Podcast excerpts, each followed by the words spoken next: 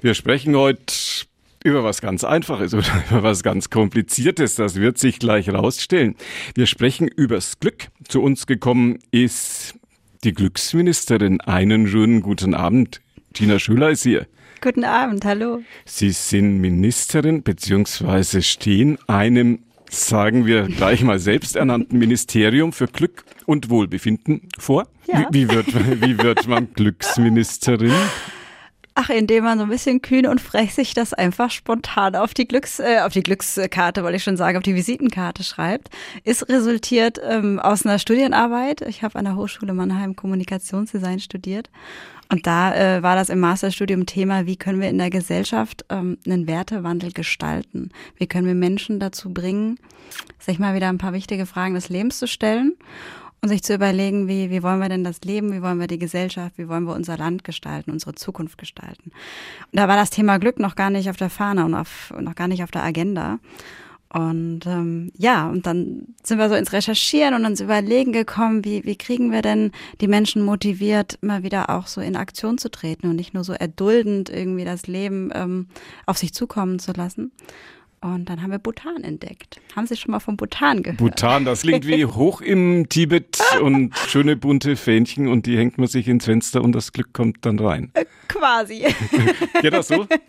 Bhutan ist dafür bekannt, dass sie seit einigen Jahren äh, eine Kommission haben, die sich tatsächlich um das Wohlbefinden von den Menschen kümmert, im Sinne von, dass sie regelmäßig Glücksumfragen im Land macht und eben ganz, ganz genau durch diese ähm, wandern wirklich durchs ganze Land und fragen hunderte, hunderte Menschen stundenlang, was sie glücklich macht und was die Rahmenbedingungen für ein gutes Leben sind und messen dadurch einen Indikator fürs gute Leben und da nennt sich Bruttonationalglück. könnte man das, könnte man das bei uns auch versuchen? Bin ich der festen Überzeugung, zumal wir Deutschen ja dafür bekannt sind, dass wir gerne sehr bürokratisch und ordentlich und planmäßig vorgehen. Und wir haben auch schon viele Indikatorensysteme, die das gute Leben ähm, abfragen, messen, wie auch immer man das nennen möchte. Stichwort ist die Regierungsstrategie Gut Leben in Deutschland. Wir hatten auch schon eine Enquete-Kommission dazu im Bundestag. Also der Wille ist irgendwo da, nur die Brücke zum richtigen Bruttonationalglück und dass man das auch in die Tat umsetzt und sich danach orientiert, beziehungsweise danach handelt, ähm, das fehlt noch so ein bisschen. Dafür stehe ich ein. Müssen wir zwei Dinge noch ganz kurz klären. War das richtig mit Bhutan, dass das irgendwo rund um den Himalaya rum ja, ist? Ja, richtig, das stimmt. Ja. Und das Zweite, wenn man sich sehr selbstbewusst als junge Frau, die Sie sind, als Ministerin eines Ministeriums für Glück und Wohlbefinden definiert. Wie sind denn die Reaktionen aus dem offiziellen Ministerialbereich? Auf kommt da mal ein Brief aus Berlin und da steht dann drin, die einzigen Ministerämter bestimmen wir? Ähm, wo kam, da mal, kam da mal was? Wo fange ich an? Ja, es kam was. Es, es kam äh, vieles sogar. Also die, die Berliner äh, Politiker und nicht nur die Berliner, die deutschen Politiker ja. sind relativ neugierig, was das Projekt angeht. Also es gab schon Reaktionen aus den unterschiedlichsten Parteien. Es gab auch schon einen Brief aus Berlin, sogar mit Angela Merkel unterschrieben. Erzähle ich gleich. Ja. Ähm, das war naja, zu Beginn, als ich mich dann auch entschieden hatte, mich mit dieser Studienarbeit ähm, auch selbstständig zu machen. Das ist jetzt auch schon wieder über fünf Jahre her. Und ich habe wirklich diese Sinnhaftigkeit in, in diesem Thema gefunden. Ich habe wirklich Hals über Kopf das erste Mal in meinem Leben erfahren, was es bedeutet, seine Fähigkeiten und seine Talente für was Gutes einzusetzen und wirklich ähm, ja sinnhaft zu, zu arbeiten und zu wirken. Und äh, damals natürlich auch schon so mit, mit dem Augenzwinkern, na mal gucken, wann denn der erste Brief aus Berlin kommt. Und der hat auch gar nicht so lange warten lassen, die ersten Reaktionen. Ich hatte dann auch direkt die Möglichkeit, Claudia Roth zu interviewen. Die war auch sehr angetan von der Herangehensweise und von dem ganzen Feedback, was aus der Bevölkerung auch kam. Ähm, zwei Jahre später kam dann die Kooperation mit dem Bundesjustizministerium zustande. Ähm, riesig spannend, da mit dem ganzen Team durch Deutschland zu touren und ähm, diese Bürgerdialoge mitzugestalten. Und im Rahmen von dieser Regierungsstrategie Gut Leben in Deutschland kam dann auch der Brief von Angela Merkel, weil ich eben einen solchen Bürgerdialog als Glücksministerin in Mannheim organisiert habe. Also die sind alle sehr neugierig und sehr offen. Natürlich gibt's auch kritische Stimmen, ne? also Herr Schäuble und Herr Kretschmann, naja, die fanden das jetzt nicht so war ein bisschen unglücklich, war ein bisschen unglücklicher. Was hat die Kanzlerin denn geschrieben? Hat sie geschrieben, sie dürfen den Bundesadler da drauf behalten auf ihrem Briefkopf und auf ihrer Internet Seite? Da, da, darauf ist sie gar nicht so richtig eingegangen. Das war, äh, letztendlich war das eine Einladung zur, zur Auftaktsveranstaltung bezüglich dieser Regierungsstrategie. Ne? Aber es war schon ganz offiziell hier an das Ministerium für Glück. Und also die haben, ich habe übrigens, kleiner, kleiner Fun-Fact am Rande, ähm, hinter die Kulissen, äh, von den Mitarbeitern vom Bundesjustizministerium erfahren, dass dieses Projekt, diese Initiative schon im Bundeskanzleramt beim Jour fix Thema war und besprochen wurde. Das fand ich natürlich höchst brisant. Hat man sich schon mal drüber Gedanken gemacht, ob der Bundesadler, den Sie sich, wie es sich für eine richtige Ministerin gehört, auch auf die Visitenkarte und die Internetseite getan haben, ist ein bisschen abgewandelt. Ja, der ist. Ich Was haben Sie da weggelassen? Ich komme aus dem Kommunikationsdesign-Bereich ja. und deswegen liegt es natürlich nahe, dass man da ein bisschen anderen Adler adaptiert. Ähm, was haben wir we weggelassen? Also wir haben es einfach ein bisschen anders von, vom Erscheinungsbild aufgezogen. Er schmunzelt ein bisschen, wenn man ganz genau hinguckt. Ne? Die Flügel sind ähm, abstrakter. Ähm, ja. Ich glaube, dass das äh, gesamte Erscheinungsbild mutet eben an die, an die Regierung an durch dieses Schwarz-Rot-Gold und naja, der Name an sich natürlich auch, ne? Sind Sie Künstlerin? Sind Sie Beraterin, Lebensberaterin? So Fragen, das stellt man Ihnen vermutlich häufiger als Frage. Oder ja. ist das Satire oder ist das Glück Ihnen wirklich ein Anliegen? Also ich tue mich mit Definitionen per se sehr, sehr schwer. Und ähm, auch was die Definition meiner eigenen Tätigkeit, meiner eigenen Person angeht, habe ich bis heute nicht wirklich eine, eine ganz konkrete Antwort. Also ich sag, wenn die Leute mich fragen, was bist du vom Beruf, gerade auch so im, im normalen Alltag oder wenn ich auf irgendwelchen Veranstaltungen unterwegs bin. Sagen Sie, ich bin Glücksministerin. Dann sage ich ganz, ganz selbstbewusst, ich bin Glücksministerin. Dann sind die Gesichter erstmal lang ne, und die Ohren groß. was machst du da? und dann sage ich, ja, ich bin äh, Speakerin, ich halte Vorträge Vorträge, ich bin Moderatorin, ich mache Seminare. Ich bin aber auch, irgendwo bin ich natürlich auch Künstlerin, weil es Street Art Aktionen gibt, weil es Veranstaltungsformate gibt, ähm, wo viel Kreativität und ähm, ja viel, naja, offenes künstlerisches Herangehen mit dabei ist. Und das ist, ja, damit, damit steht und fällt das Projekt und macht riesig Spaß. Sind Sie glücklich? die obligatorische Frage. Ja, ja, man, Sie ähm, fragt man wahrscheinlich häufig. Ich habe erst mal gedacht, ich wollte schon damit anfangen, aber ich habe gedacht, wir warten mal noch ein bisschen mit der Gretchenfrage. Na, es ist, es ist ja gar keine Gretchenfrage. Es liegt ja auf der Hand. Äh, zum einen, wenn man sich eben so nennt, zum anderen, wenn man jetzt äh, Ewigkeiten damit unterwegs ist und sich damit auseinandersetzt. Ähm, ja, ich bin ein glücklicher Mensch und das bin ich trotz auch der, der Schicksalsschläge, die auch mein Leben ereilt. Ich meine, ich, nur weil ich Glücksministerin bin, heißt es ja nicht, dass ich in Watte gepackt bin. Ähm, ich habe aber durch den intensiven Umgang mit dem Thema äh, viel gelernt, wie man damit umgeht. Ich habe viel gelernt, worauf man seine Aufmerksamkeit richten kann, damit es eben äh, gut ist, damit man ja seine Energie besser einteilen kann, damit man ähm, Leute um sich hat, die einem gut tun und die ganzen Energieräuber ein bisschen auszusortieren. Und zum Thema Achtsamkeit, ich, ich sehe viel mehr Dinge. Ich nehme viel mehr Dinge wahr, die ähm, vorher vielleicht in meinem alten Leben in Anführungsstrichen an mir vorbeigerauscht wären. Also ja, das Bewusstsein ist ein anderes. Was ist ein Energieräuber? das muss leider, leider Gottes jeder für sich selber definieren. Aber da gibt es ja viele Arten davon. Ne? Das kann im sozialen Umfeld jemand sein, das kann eine Tätigkeit sein, das kann eine Lebenssituation sein, irgendetwas oder irgendjemand, äh, der einem eigenen Glück nicht zuträglich ist, der einem Kraft raubt, der einem Nerven raubt. Ähm, wo man sich überlegen sollte, kann ich das ändern? Kann ich das äh, anfangen zu, zu akzeptieren oder anzunehmen oder muss ich es vielleicht verlassen oder loslassen? Was steht bei den Menschen, bei vielen Menschen oder bei manchen dem Glücklichsein entgegen? Ihre Beobachtungen in diese Richtung sehen wie aus? Sie meinen, was im Wege steht? Ja, warum manch einer, der vielleicht problemlos eine Nuance glücklicher sein mhm. könnte, äh, es dann doch in letzter Konsequenz nicht so ganz ist? Ich weiß immer nicht so richtig, ob das wirklich an uns Deutschen liegt, was uns ja gerne nachgesagt wird, dass wir hier die griesgrämigen äh, Grummelmenschen sind. Aber ja. ähm, ich habe das Gefühl, dass uns ab und zu wirklich eine gute Portion Humor und Gelassenheit fehlt. Also gerade ich bin viel unterwegs mit der Deutschen Bahn und da geht nicht immer alles immer gut, ne? Ja. Und da gibt's halt mehrere Möglichkeiten, wie man mit solchen Situationen umgeht. Man kann natürlich pöbeln und man kann drängeln und man kann genervt sein. Das ist die eine Variante, die ist garantiert nicht äh, hilfreich, wenn man vorhat, ein glückliches Leben zu führen.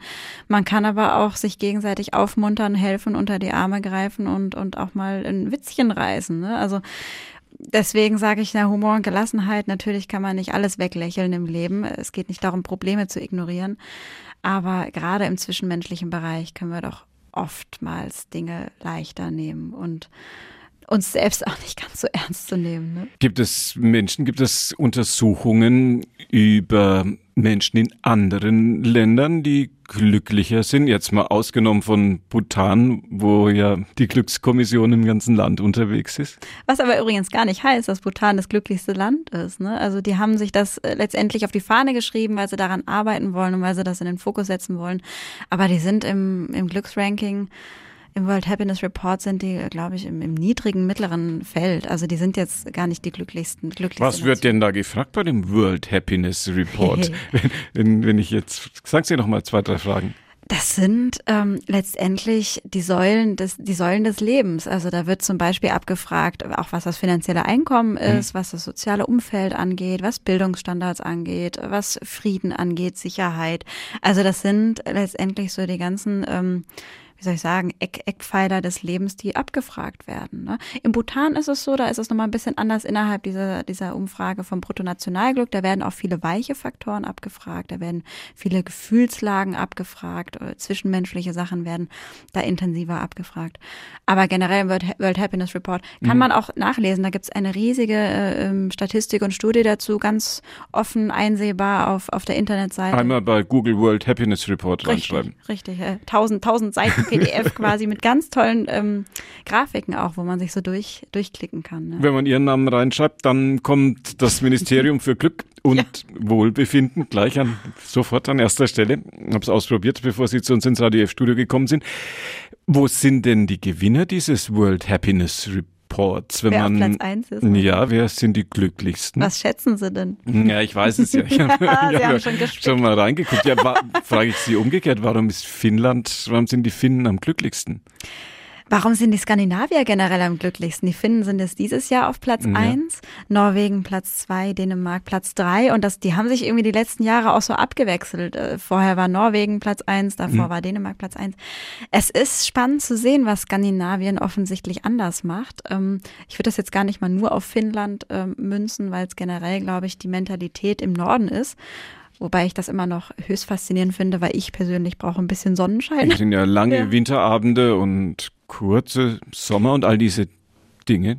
Hm, was, was ich so beobachtet habe im, im Laufe der Jahre, ist, dass die äh, schon eine andere Mentalität und vor allem auch eine andere soziale Struktur innerhalb der Gesellschaft haben. Da ist viel mehr, viel mehr Miteinander als gegeneinander, was bei uns ja gerne mal so die mhm. Ellenbogengesellschaft ist, äh, findet man da ähm, generell nicht so sehr. Es ist ein ganz, ganz tolles, ähm, wie soll ich sagen, ganz toller sozialer äh, Rückhalt, auch was jetzt zum Beispiel Kinderbetreuung angeht, was Vereinbarkeit von Familie und Beruf angeht. Ich mag eigentlich das Wort Work-Life-Balance nicht, aber mhm. die kriegen das wirklich super. Klingt hin. ein bisschen nach BWL-Seminar.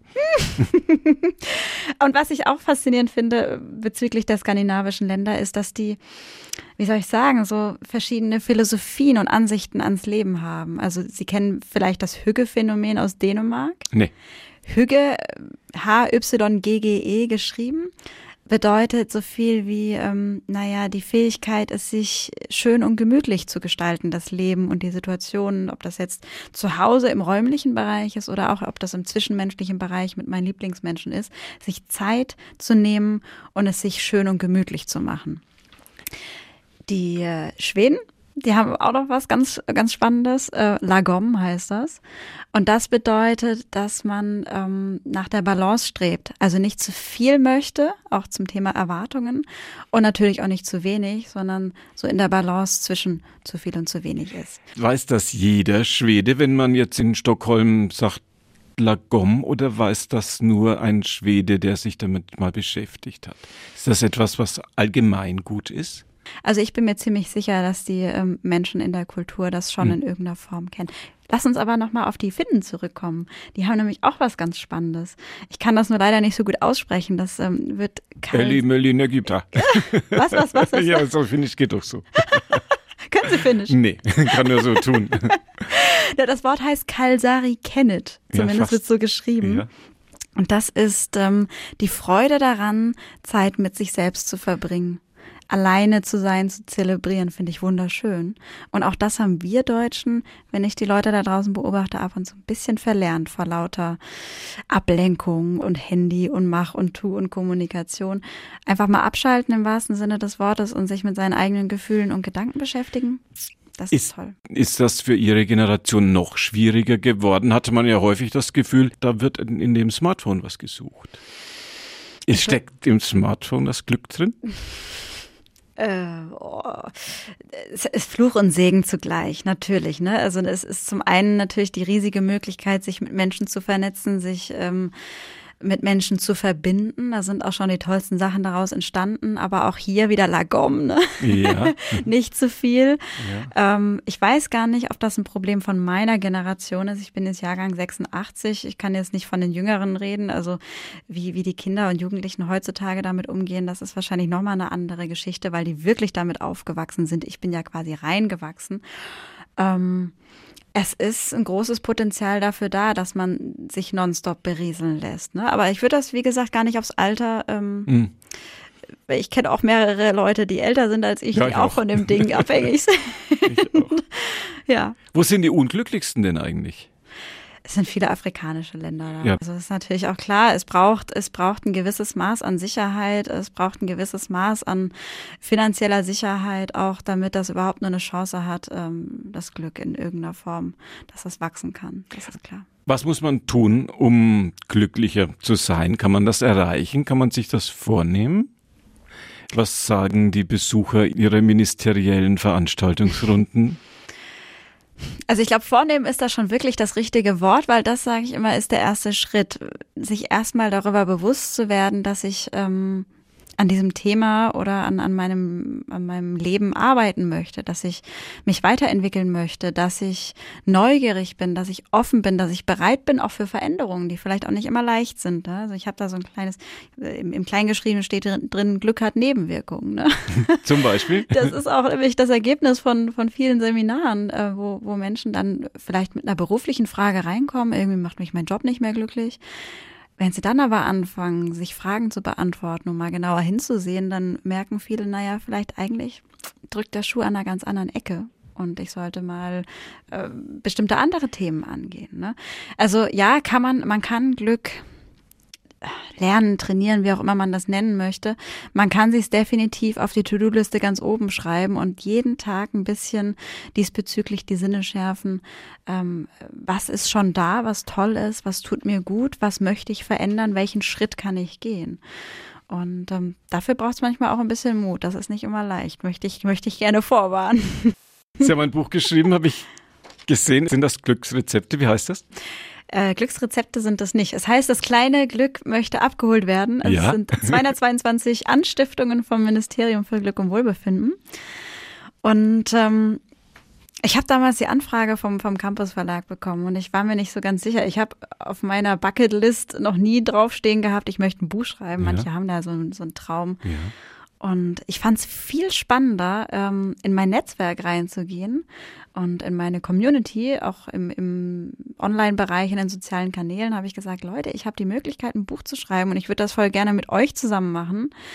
Und ich möchte ähm, Kurzgeschichten aus dem ganz echten, authentischen, prallen Leben sammeln, die euch äh, dazu bewogen haben, innezuhalten und zu sagen, Mensch, das Leben ist schön. Egal, ob es jetzt traurige Momente waren, ob es fröhliche Momente waren, ob es lustige Momente waren. Es hat mir irgendwie so einen kleinen Aha-Moment beschert, der mir zeigt, ähm, so sieht das kleine Glück im Alltag aus. Das ist draus geworden. Was sagen Ihre Freunde, was sagen Ihre alten Bekannten, was sagen Ihre neueren Bekannten, wenn Sie mit denen zusammenkommen? Diese, diese Marke, diese Mission, hallo hier, ich bin die Glücksministerin, wenn man die für sich mal auf den Weg gebracht hat, können Sie irgendwo hingehen, ohne dass irgendeiner sagt, oh, jetzt kommt auch noch die Glücksministerin? Was, was sagen alte Bekannte? Also natürlich die, die Menschen um mich rum, die mich äh, von Beginn an begleiten, sei das jetzt in meinem Leben selbst oder auch innerhalb des Projektes. Äh, die haben natürlich alles mitbekommen. Ne? Und dementsprechend ist das schon immer Thema. Was ist der Status quo? Was steht an? Äh, welche E-Mails hast du gerade im Postfach? Wer steht mit dir im Kontakt? Die sind neugierig. Ne? Und neue Bekannte, wenn ich auf einer Party bin und Smalltalk und was, was machst du beruflich, dann atme ich immer erstmal tief durch, weil ich Respekt davor habe, äh, zu sagen, ich bin Glücksministerin, weil dann habe ich einen drei Stunden Monolog vor mir. Aber es ist spannend, man ist definitiv immer im Gespräch, ja. Und wir haben heute ein bisschen geklärt, wie es ist, Glücksministerin des Ministeriums für Glück und Wohlbefinden zu sein. Eine Mission meines heutigen Studiogasts, Gina Schöler gezögert, ob ich China sagen soll. China. Hm, China. China. Ganz einfach China. Nichts davor, nichts dahinter. und, ähm, und ein bisschen Italienisch. Sind die Italiener glücklich? Auch nicht so, oder? Manchmal mehr, manchmal weniger. Ich habe hab jetzt die Zahl vom Ranking nicht im Kopf, aber wenn man in Italien ist, hat man doch eigentlich das Gefühl, da ist immer Geht alles, schon, ne? Äh, so. La Dolce Vita ist doch immer ganz angenehm, ne? China war bei uns. China Schüler, Ministerium für Glück und Wohlbefinden Schön, dass Sie den Weg zu uns gefunden haben. Halbwegs ähm, glückliche Umgebung hier bei uns? Ja, absolut. Vielen Dank für die Einladung. Mit so einem strahlenden Gesprächspartner macht das ja auch noch mehr Spaß. haben wir doch ganz gut hinbekommen. Ihnen, liebe Radio-Hörer, sage ich, dass das eine glückliche Sendung war. Das war die heutige Ausgabe von Wort Spezial, unsere Interviewsendung. Günther Moosberger war Ihr Gastgeber. Das Gespräch mit Gina Schüler können Sie nachhören. Jetzt gleich ab 21 Uhr oder vielleicht auch schon ein bisschen früher www.radio.fd vor Spezial oder auf unserer Podcast-Plattform podu.de. Ihnen noch einen gemütlichen und glücklichen Abend bei Radio F auf der 94.5.